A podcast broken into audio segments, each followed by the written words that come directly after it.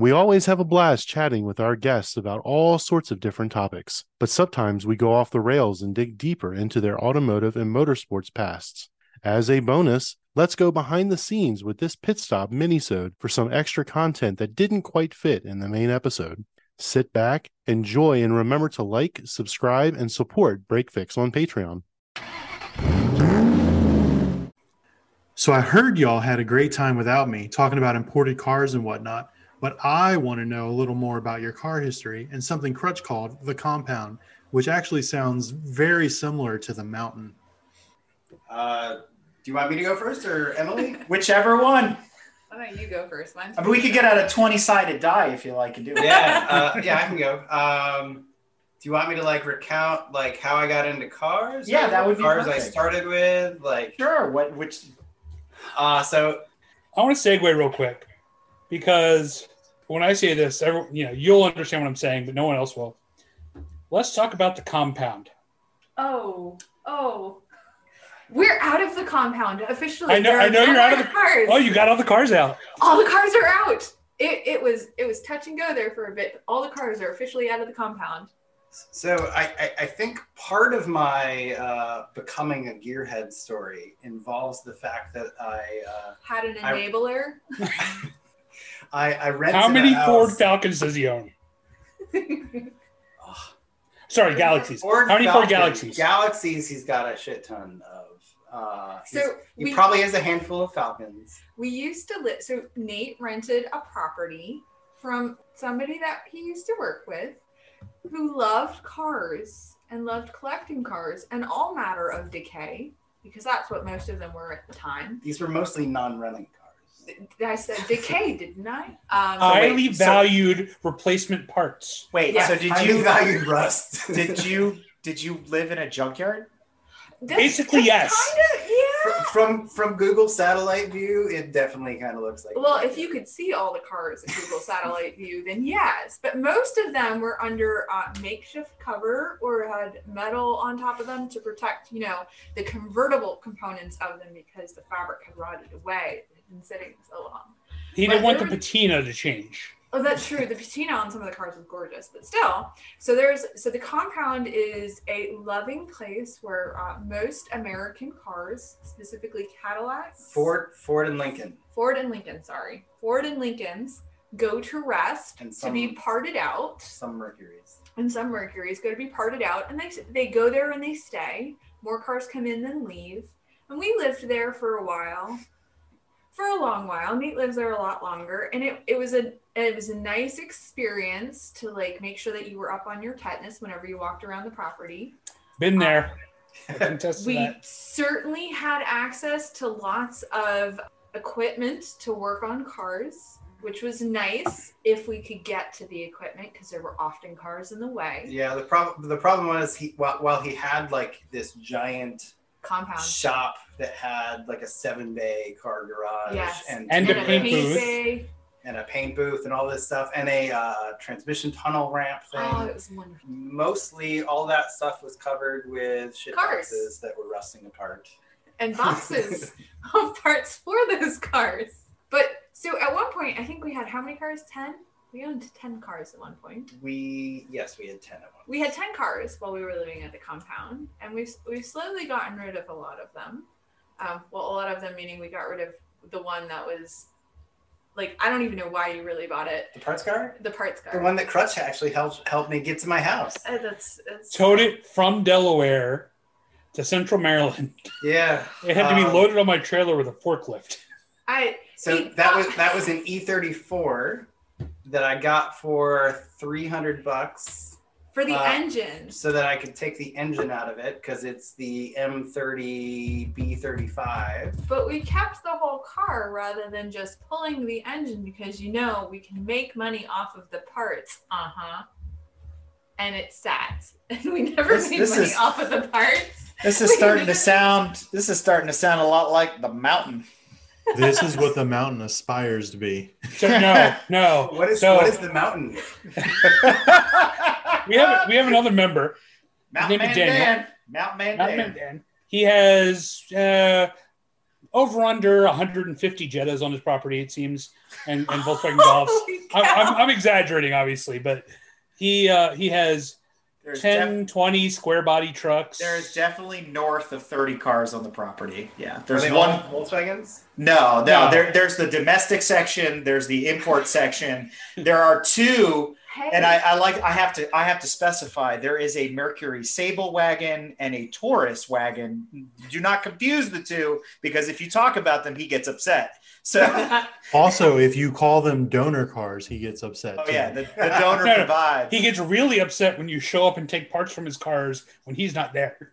That's very true. That's very true. Br- Brad and I didn't do that once overnight. No, not at all. I can't think of one time. No, yeah, not at all. So yeah, so it, it the ratio right now is like one car per acre. So you know, hey, whatever. But you know, it- we're getting there. So yeah, the, the compound, uh, uh, my my landlord's hoarding habits uh, rubbed off on me a bit, and I started with my uh, Saab 95, and then I got the Volvo Amazon, and then when I found out that the Volvo Amazon that I bought was so rusty and the rear axle needed to be replaced and all that, I ended up finding another Volvo Amazon out in Tucson, Arizona that was rust free that I got shipped cross country using U-ship, and then uh, it showed up with uh, with no uh, with no with no running gear, so just just a body, no front and rear suspension. But thankfully, my landlord on the compound has a forklift, and, and of course, this car was on a what is that like one of those big uh, mobile parking garage trailers, the one with all the weird angles that can tilt and do How did they get? double decker double decker car trailer thing. we had a forklift. It came off. but it was Oh, no, how did they get it off? they We had a forklift. Clearly. the car was put on a big homemade wooden pallet and then forklifted onto the top of this uh, car moving trailer thing. Wait, And oh, then you- my landlord had a forklift, and I used the forklift to forklift it off, and then uh, got it on the property on the compound. That one we were actually able to keep undercover for a while. So that that one was nice and protected and remained rust free. Um, but the compound certainly contributed to other habits because that you had those two cars plus your other car. So- Do you want to talk about the Mercedes? Oh, no, not yet. Oh, Um, do- do you still have the Mercedes? I do. Well, Technically not right now. That's a that's another fun one. So why don't we just talk No, about no. the Mercedes? No, we'll- Well, let me set this up first. come back to It, that. it was a Mercedes station wagon No, no, no. We'll come With- back to that. no, we're, with we're gonna do this rear-facing back seats. all of your dirty laundry for cars is coming out because I have to live with you. So this is about the time when we started living together, and I have two kids and he has two kids. So that's six people. That's a lot of people if you want to go someplace as a family together. So this gentleman over here decided, well, we should get a vehicle that can seat all of us. Okay, cool. Well, I've been looking at this Mercedes W124 station wagon for a while, and I think that's it. And then, hey, I found one for sale on eBay. What do you think? I don't know why we're buying a car right now. Well, there's this one, and it, it's only like I, I don't even think we were talking about buying a car. I think I was just showing you the car. What do you think of this? What, you yes, like the way that's it right. looks? He showed I it did not to at me. all allude to buying a car. That that's where it gets even worse. Is he showed it to me and said, "What do you think about it?" And I said it was fine, but I was not under the impression that we were buying a car. We took the kids to a park that day, and then the next words out of his mouth as we were sitting on the bench together was, "Oh shit." I'm like, "What do you mean? Oh shit! I bought a car." What the fuck are you talking about? You bought a car. Remember that Mercedes wagon I showed you? I bought it. Can we go to New Jersey and pick it up on Thursday? So this car was listed on eBay, and when I saw it, it was a fairly low price. I think it was like I don't know, like high, high, like 1800 2000 bucks. Uh, and I'm like, oh, that's pretty cheap. So let me put a bid on it, and then uh, not thinking that I would actually win it. Like two days later, uh, I actually won it for like twenty eight hundred bucks. The moral of the story is don't put him in on a car unless you're actually ready to buy it. So he ended up buying it, and we ended up making the trip to New Jersey, and the trip up was lovely. And then we got to the shop where the car was, and then we learned about the car. I think the trip overall was lovely. It was lovely until you learned about the car. Uh, what was it? The the fuel gauge didn't work. Um, what else did it We work? found out that the fuel gauge sender was actually missing. Was there a Yeah, hole in the tank because The of guy that? who sold it to me just said the fuel gauge didn't work, and then when we actually got it home and dug into it, there was no fuel sender in the tank at all. Like somebody had like it, it had probably broken at some point. They had taken it out and just put the lid cap back on. and screwed It was gone.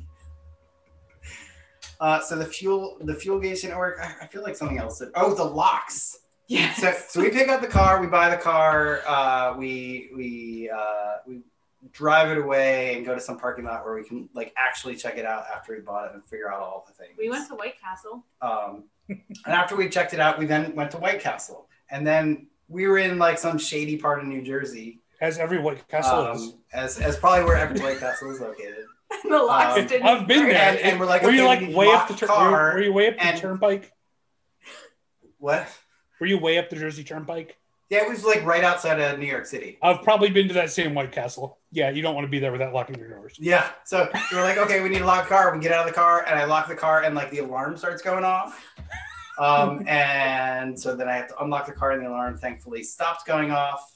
But uh, the Mercedes, at least the the W124, and probably some of the earlier models, used a vacuum actuated locking system. So uh, Don't buy a car with a vacuum actuated locking system, please. Are you saying they suck? No, they don't. That's the problem. Well, when when mice invade a car and like That's to an chew on the hard plastic vacuum lines, and they then they know. So let's let's talk about the mice in the car for a minute. We live at the compound. We're we're in a rural part of Laurel, and mice have been attacking this vehicle. And you'd think that at this point the mice have probably vacated the premises, but no, they did not. We found more mice or evidence of mice in said Mercedes, and then all of a sudden we didn't start seeing any more mice. And we were kind of curious as to why there's no more mice in the car because we didn't really do much to get rid of them. Well, we were working on the Mercedes. We were what changing the oil. We they had it has a protective cover underneath of it. So we're both laying on the ground. We're removing the, the screws to pull the protective cover off of the bottom of it, and this coil drops down. And we're like, that's really weird. And then the coil moved. Where, like, where did this hose come from? Where did the hose come from and why is it moving? It was a snake. So we both like roll away from the car across the asphalt at the compound, and there's a snake in the engine. I'm like, how the fuck do we get the snake out? So I put on gloves and long sleeves, and I ended up pulling the snake out of the engine as it tried to dive back into the chassis, chassis to get through to the cabin, which is not fun. I got bit. It's not poisonous. But that was the first snake in the Mercedes. There was another snake. There was another snake, which this, he's outside doing an oil change on the Mercedes, and all of a sudden he comes hauling ass into the house. And this is not the first of problems with Mercedes. This is several of them. Comes hauling ass in the house. He's like, "Oh my god, I found a snake. What do I do?" And I'm like, "You gotta be kidding me! I scared the last one." The snake had decided to coil up on the oil containment Uh, it, it was in an oil pan, Yeah, it was in an oil pan. So like a catch pan to like catch oil when you're so that one I ended up killing because we didn't know what kind of snake it was, and I was not willing to get bit again by that, it. that one was a much smaller snake, It was- like a baby. But it was smaller, but the first one was like massive. four feet long, something Yeah. like that. It was huge. But the, this is all after we got the Mercedes back. Yeah, so you- this genius decided, no, no, no, no, all the all the dirty laundry. So this genius, we get the Mercedes and we need to get it through the inspection. So what does he want to do? Is he wants to replace the aluminum strips on the door sill because they didn't look quite right. This wasn't So- related to the inspection. It was related This to is the related inspection to because getting it ready to go to Wolfsgart. Very we had to get it through the inspection first. So he's out in the garage. By the way, compound, large area, multiple outbuildings. He's down at the back part of the property in another building at night after driving what eight hours to take your son to your parents and then back home. And he's he's scraping away at the aluminum sill molding with a brand new exacto knife and decides to slice open his hand. So we made a trip to the emergency room. He has a lovely scar to show for it. But we had what one week to get the car past inspections, and now he can't work on it. So this this was my uh, hey honey, can you help me? Trial by you- fire. Can you do the brakes? Can you do the rotors? Can you do the emergency brake on the Mercedes? That way it can just pass inspection. That's how I learned how to do brakes and rotors. Was this guy with the bum hand? Oh, So how about the uh, were that transmission? needed to pass inspection. The thing that I sliced my hand open on is certainly not at all related to the inspection. Priorities that are important. I like, And- I like the, pic- the car to look good. I seem to also remember stories of the transmission in that car too. So there, there were a lot Oh, of stories. So oh. she, she, she has jumped all over the place, not keeping the timeline. So we go get the car in New Jersey. We it doesn't have a working fuel system or fuel gauge. We get it back. Uh, we we go to White Castle. I mentioned that. We go to the uh, we go to the what's the Statue of Liberty. We Yeah. took the ferry out to the Statue of Liberty. Yeah. It, it was a good road trip for a random purchased car on eBay That Um, that that has that has had a long tail of maintenance and car support tied to it. It's, um, like a, it's like a bad Windows install. So we, we we had to do a bunch of things to get it to pass inspection. Uh, the shocks were completely blown. Yeah. It drove like Had to do those. like a like a, a donk just bouncing down the road. um, yeah. uh, so so we put H and R lowering springs um, and uh, It looks lovely. new Bilstein much lower. It, it's it's quite beautiful. Like so, we we we borrowed Crutch's. Uh, what is it? fender flaring. Fender flaring tools. So we we rolled the fenders so that we could put the nice the nice new wheels on. They look lovely, especially with everything lowered. Fixed the uh, grill on it, so the grill is nice and shiny. Had to pull parts off of a couple of different ones. That that was nice to put together. Thankfully, Mercedes made a shit ton of the W124 models, so they're always in the junkyard when you need to go find parts. But it eventually got to the point where we, when we drove it back from New Jersey, and a couple times after that, we didn't realize that the transmission fluid was low. Yeah, yeah. No, Uh-uh. So we Oh. did all that work to get the car ready to pass inspection, and because we were going to take a road trip to New Hampshire to take it to Wolfsgart. Uh, so Wolfsgart is this. It's actually a, a Volkswagen uh, focused uh, car show up in Vermont in Burlington. Uh, it's a fantastic car show. Um, so we were gonna take the the so, so we took the we took the Mercedes. Mercedes up there on our first big road trip after buying it later that same summer. Um, it got up there with with no problems really, um, and then the night before the show, or the, the morning of the show, we go out to breakfast, uh, get some breakfast burritos. We come out to the car. there's a there's- puddle under it. There's a puddle of oil underneath the car. Not a drip, a puddle. You could swim in it. puddle. Uh, so we, we drove down to the nearest like AutoZone or uh, Advanced Auto Parts. I forget what it was. We buy some oil. I think it took like two quarts of oil. it was a lot. Was? I mean, the engine takes like seven, so it wasn't it wasn't like completely. this wasn't the oil. trip that we had to replace the alternator, right? No, no. Uh, that was a second separate trip. there have been lots of trips where things broke. So uh, added oil, bought some extra cans of it, did the rest of the the show event in Wolfsgart fine, uh, and then kind of drove drove back to Maryland. And on the drive back to Maryland, we noticed that the car squealed when we put it at, when we tried to put it in reverse. It's a it's an automatic, and didn't think to check the transmission fluid. Probably should have. Always Um, check the transmission fluid. Uh, we, we got home and uh, turned out the car was super low on transmission fluid. Running it low on transmission fluid caused the uh, torque converter to heat up and then spin the bearing on the oil pump in the front of the transmission. Um, and that's what that's what caused all the problems. Along that same point in time, we also noticed that there was oil in the coolant reservoir. Not a good sign drained the oil and we had like a full oil pan of like chocolate mix soup. It was really soup. gross. Oh, it was nasty. Uh, so uh, the car ended up having a head gasket problem. Within, Don't say. uh, I mean, it probably it probably had a head gasket problem when I bought it off of eBay. eBay. we ended up pulling the engine and the transmission out, and neither of us, having done an automatic transmission rebuild, decided, hey, let's try it on a Mercedes. Not any of the other German or Swedish cars in the history that he has worked on. Certainly not that I've worked on. Um, so, so my, my car history has been a whole lot of firsts, and usually my firsts involve there's learning, no there's no seconds. learning hard lessons and then watching a whole shit ton of YouTube videos. Uh, You've um, also just described most of our profes- professions too. Hey, you know, you gotta learn from somebody. Somebody else has got to screw it up first, so you could just screw it up less badly. So, so we sent the head off to a shop to get the the head resurfaced. We did a We uh, it. we did a redneck rebuild of the block, so uh, rings and bearings and seals and all that. And we tried our hand at rebuilding the automatic transmission, That or at least disassembling of the automatic No, transmission to dis- figure out what was going on. And that's that's that's how I found the the spun bearing on the on the front oil pump.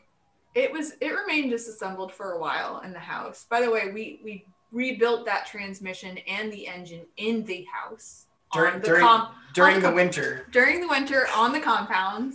I cleared out space on our porch. So we had a porch. It was a covered porch. It, it was an external cold area, so it didn't have heat going to it. But we had already had car parts lined all the way around the porch for the other cars that we had. So I had to reorganize the porch so we had a clean space to rebuild the transmission. Because you can't rebuild a transmission if you've got crap everywhere. It has to be clean.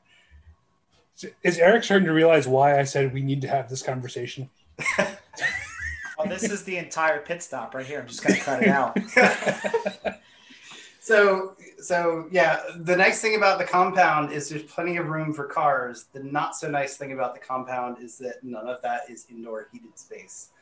Uh, so So we, we, pulled the engine. We had to lift the engine into the house and do the rebuild inside uh, the porch area. and then carry the engine back out of the house. Same thing with the transmission. So we, we ended up rebuilding the transmission. We found first gear because we didn't have first gear before then, but then we lost a gear when we did the rebuild. So let, let's see. It's You're shaking your it's head. it's a four I remember. I remember all it's these a four speed with reverse. Going into the transmission rebuild, reverse didn't work. Coming out of the transmission rebuild, reverse worked, but fourth gear didn't. and we we were we drove it like that for a while, and then decided we should probably just pay somebody to to do a proper rebuild on the transmission. So we ended up. So we had put the engine and the transmission back in the Mercedes, and then we ended up dropping the our personal rebuild of the transmission out. I still remember being under the Mercedes when it was jacked up, and you're like, "Are you sure you want me to take this out?" I'm like, "Yeah, I got this. Just drop it, and I'll shimmy it out from underneath." And he couldn't believe that I could lift the transmission out from underneath of the car like that. And that's how we got the new one back in. Was the same way because you know we didn't have a lift.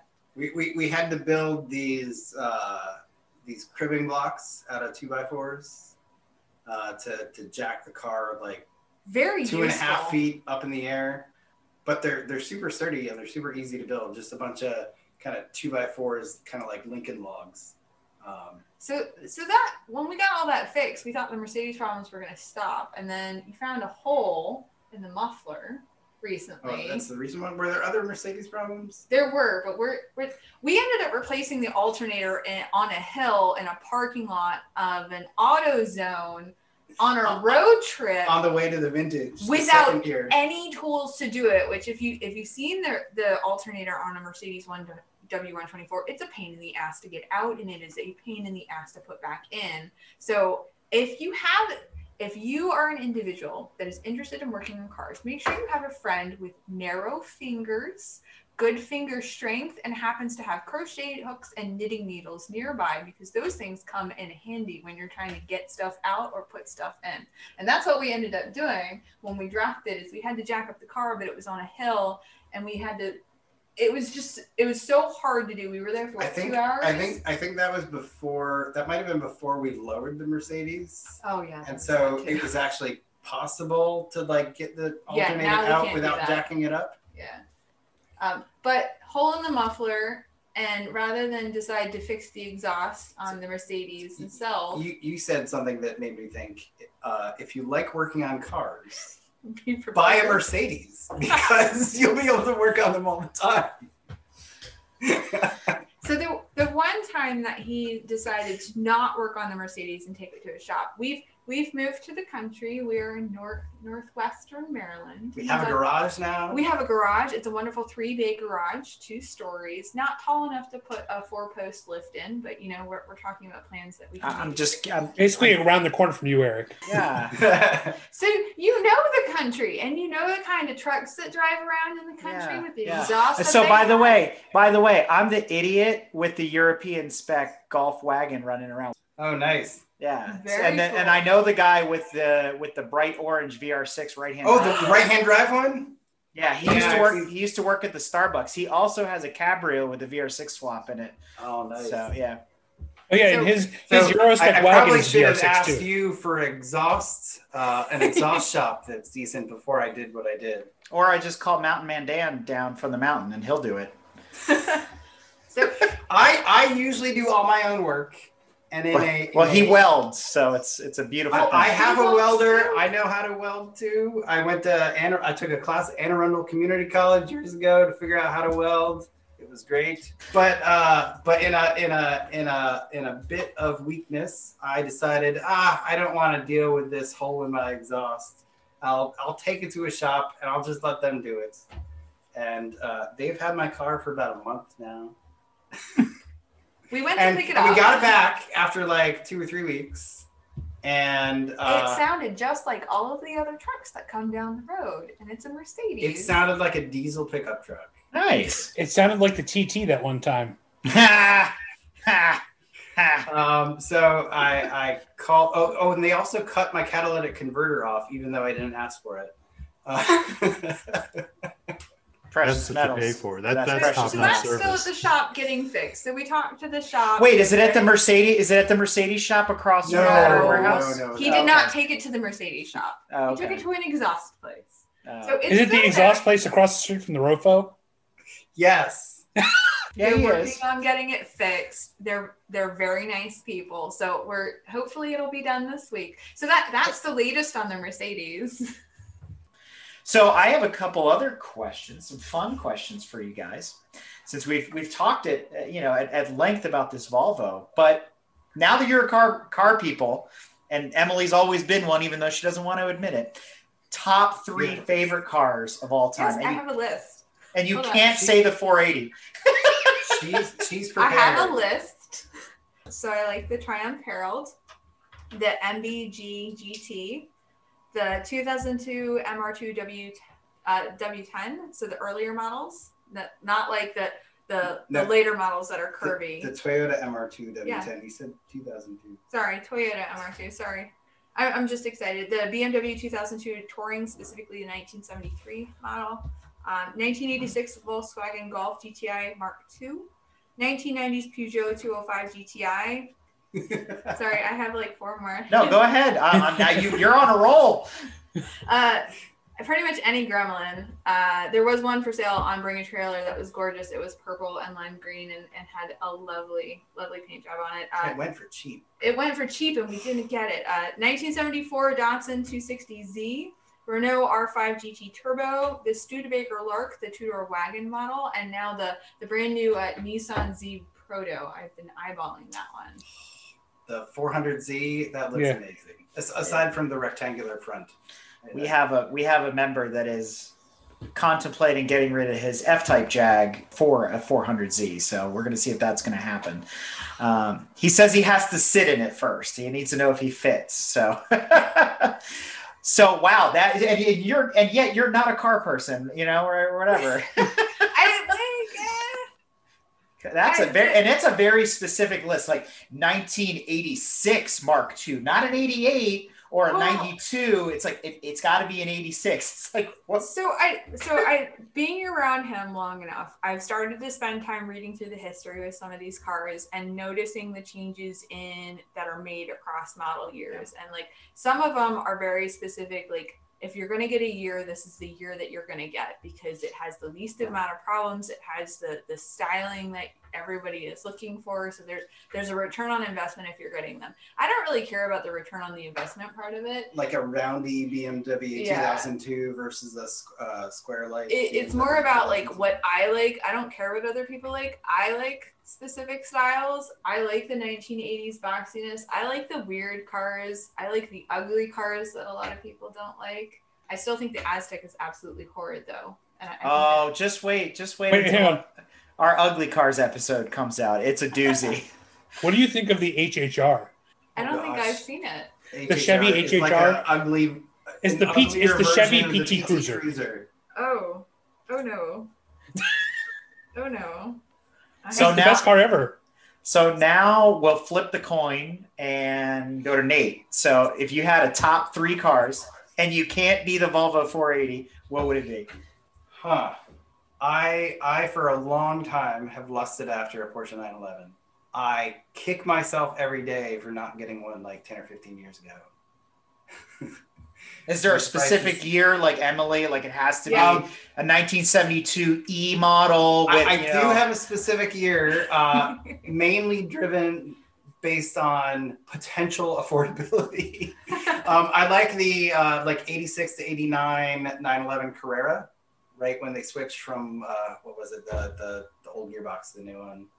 They went from the 915 to the G50s, and it's got a 3.2 liter. Yep, I'm, a little bit of a Porsche person. Just Yeah, so I would love one of those, um, but the prices are still Oh, they're only going. They're only going up. Only going up. They're only going up. Um, I really love the Renault R5 Turbo 2. That again is way out of price range for like ever affording. Uh, so I would settle for a Renault 5 R5 GT Turbo. Kind of looks like the R5 Turbo 2, but it's not rear engine. It's normal front engine, front wheel drive. A Peugeot 205 GTI. Um, I kind of like hot hatches. Uh, but here's a weird one: a, a Lotus Esprit Turbo. Which version of it? The original one or the later ones?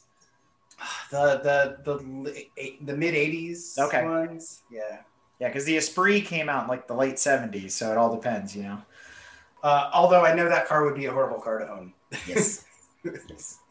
yeah, the only thing good about those cars is the transmission, and it's a terrible trans. So Um, I, I do like a lot of the Volkswagen uh, Type Three styles, like oh, the yeah. the fastback or the Those are squareback ones. the I would 411s, love yeah. to get like a a squareback and like resto mod it with uh, like a Subaru engine or something in the back. Well, obviously you need to shove a W12 in there somehow. One eight turbo. I'm just saying. anyway, well that's cool. So okay, let's let's do the the million dollar man question, right? Which is if you had all the money in the world and you could only buy one car, what would it be? Um, I'm not sure. That's a hard one. Well, if we're talking about all the money in the world, the Renault R5 GT Turbo, no, the tur- Turbo Two, the real one. The real one. Rear engine. yeah, that, I think that would be it because it's all the money in the world, and those cars are pretty expensive. And it, and And it's really cool to look at. Yeah, I they're yeah. I, I think that would be the one for me. Um, trying to think of something we might have seen at um, Oh, what was the the? Classic Remise. Uh, Oh, so, yeah. what was it? Last year? The year before? I don't know. It's been so long. We've been quarantine. married for two years, so let's start with that. Wow, it's been that. Uh, So two years ago, we So- went to Germany, and we went to Classic Remise Uh, so in Berlin, there's this amazing old train station. train station, Yeah. train depot that has been converted to workshop slash collector car storage museum uh, slash museum. Yeah, um, and it's free to the public to walk in and you there's workshops around the outside edge of craftsmen working on doing like pristine nut and bolt restorations on old ferraris and mercedes and, and things like that.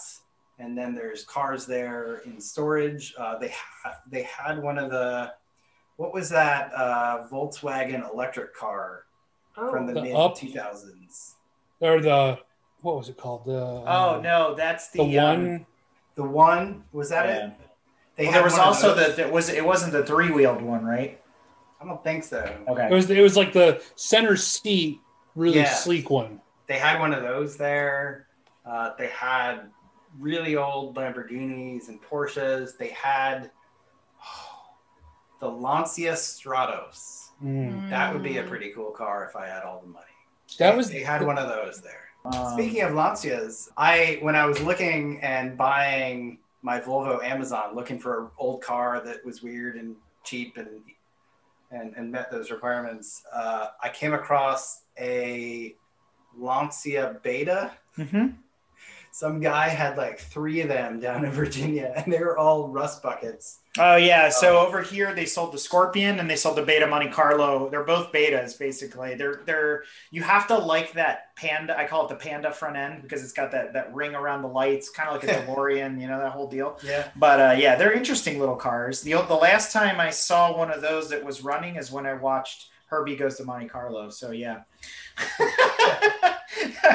but uh, but at any rate, yeah, no. So that's that's kind of cool. That's interesting. I mean, we get answers from all over the place, but one of the ones that Brad usually likes to ask is, in your opinion, the sexiest car of all time. Ooh. Volvo 480. Okay, so so I'm gonna say this because so Nate probably knows what I'm gonna say.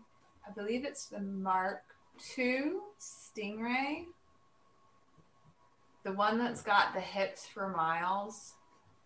and and I, I say that lovingly, like it's the curves on that car are, are just beautiful for the era that it was made in. It was it was very not practical, and that's that's in my opinion what makes those cars beautiful. It's not beautiful by modern standards for car design. Um, what did we see recently that Doug was talking about, and it was it was beautiful.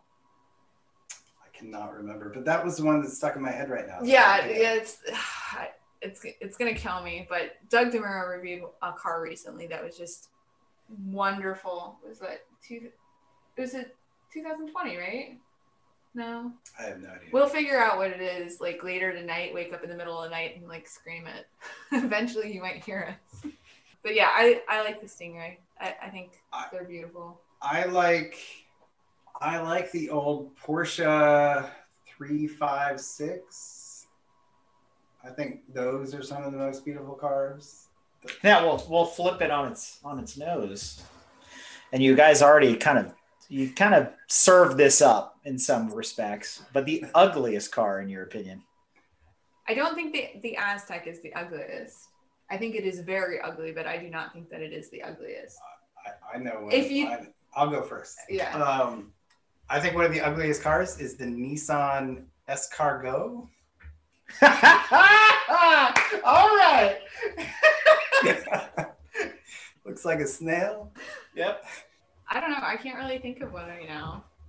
I I don't know. I cars have to have character, and if it doesn't have character, it's it's not really a car. Like a lot of people think of cars as just something to get them from point A to B, and they should really be more than that. So if you don't enjoy looking at it, and you certainly don't enjoy driving it, it's not going to be a pretty car. It's going to be an ugly car no matter what, from the inside out.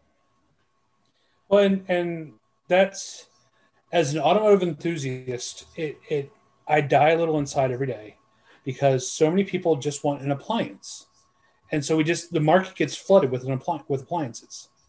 You know, other than the the Halo cars or or some low production models, there aren't that many truly sexy vehicles anymore.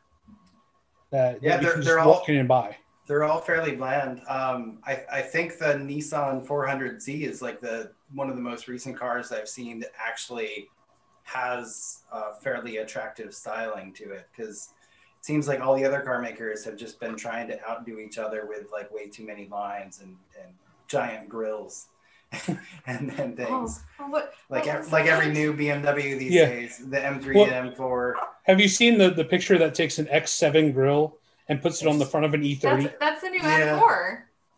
Well, Well, the- and, and then and then it has an evolution of that that takes the X7 grill and just makes it the entire car. With yeah, I, I think the other thing that I, I dislike about current car design is that because of the popularity of SUVs, and probably also due to the ever increasing safety standards and everything, cars just become bigger and heavier and like every car these days is kind of a crossover in in in look. They all look like a car that was put into a photocopier and put on 150 percent zoom, like enlargement. I don't Uh, call them crossovers. I call them compromises. You know, that's pretty much what they are. So So I'm, I'm, I'm going to be in the boat where we're probably buying our first crossover here very soon, but it will be unique uh, because we we are looking at buying one of the first release ID4s by Volkswagen. So it, it is a crossover style. I mean, I've, I've other than you know the trucks and SUVs I've had for towing, and the truck I had right in college, everything else I've owned has been a sedan, a hatchback, or a wagon. I've I've never Dude. owned something in the crossover segment. dude, once you go van life, that's it. It's over. um, a- another car that I am really fascinated about and uh, disappointed that like we don't get a lot of cool cars here in the in the U.S.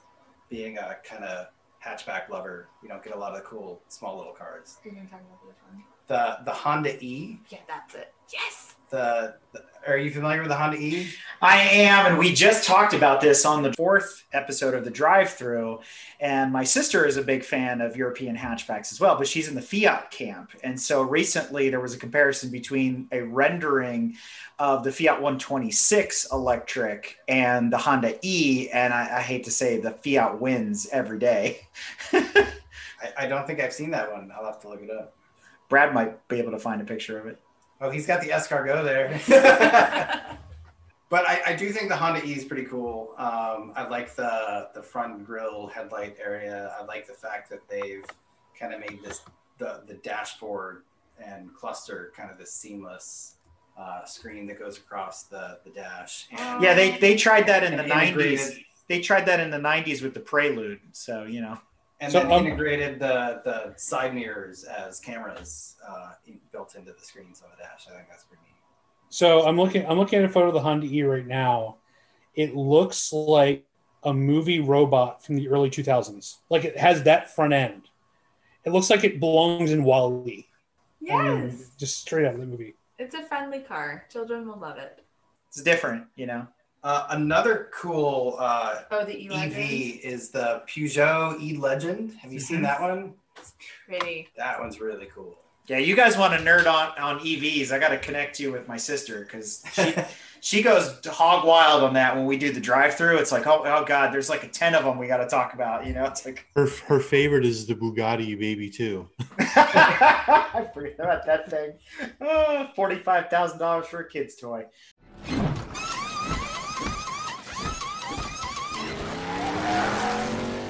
If you like what you've heard and want to learn more about GTM, be sure to check us out on www.gtmotorsports.org. You can also find us on Instagram at Grand Touring Motorsports.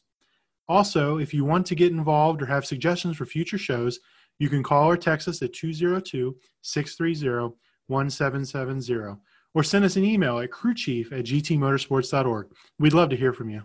Hey, listeners, Crew Chief Eric here. Do you like what you've seen, heard, and read from GTM? Great, so do we, and we have a lot of fun doing it. But please remember, we're fueled by volunteers and remain a no annual fee organization. But we still need help to keep the momentum going so that we can continue to record, write, edit, and broadcast all of your favorite content. So be sure to visit www.patreon.com forward slash GT Motorsports or visit our website and click in the top right corner on the support and donate to learn how you can help.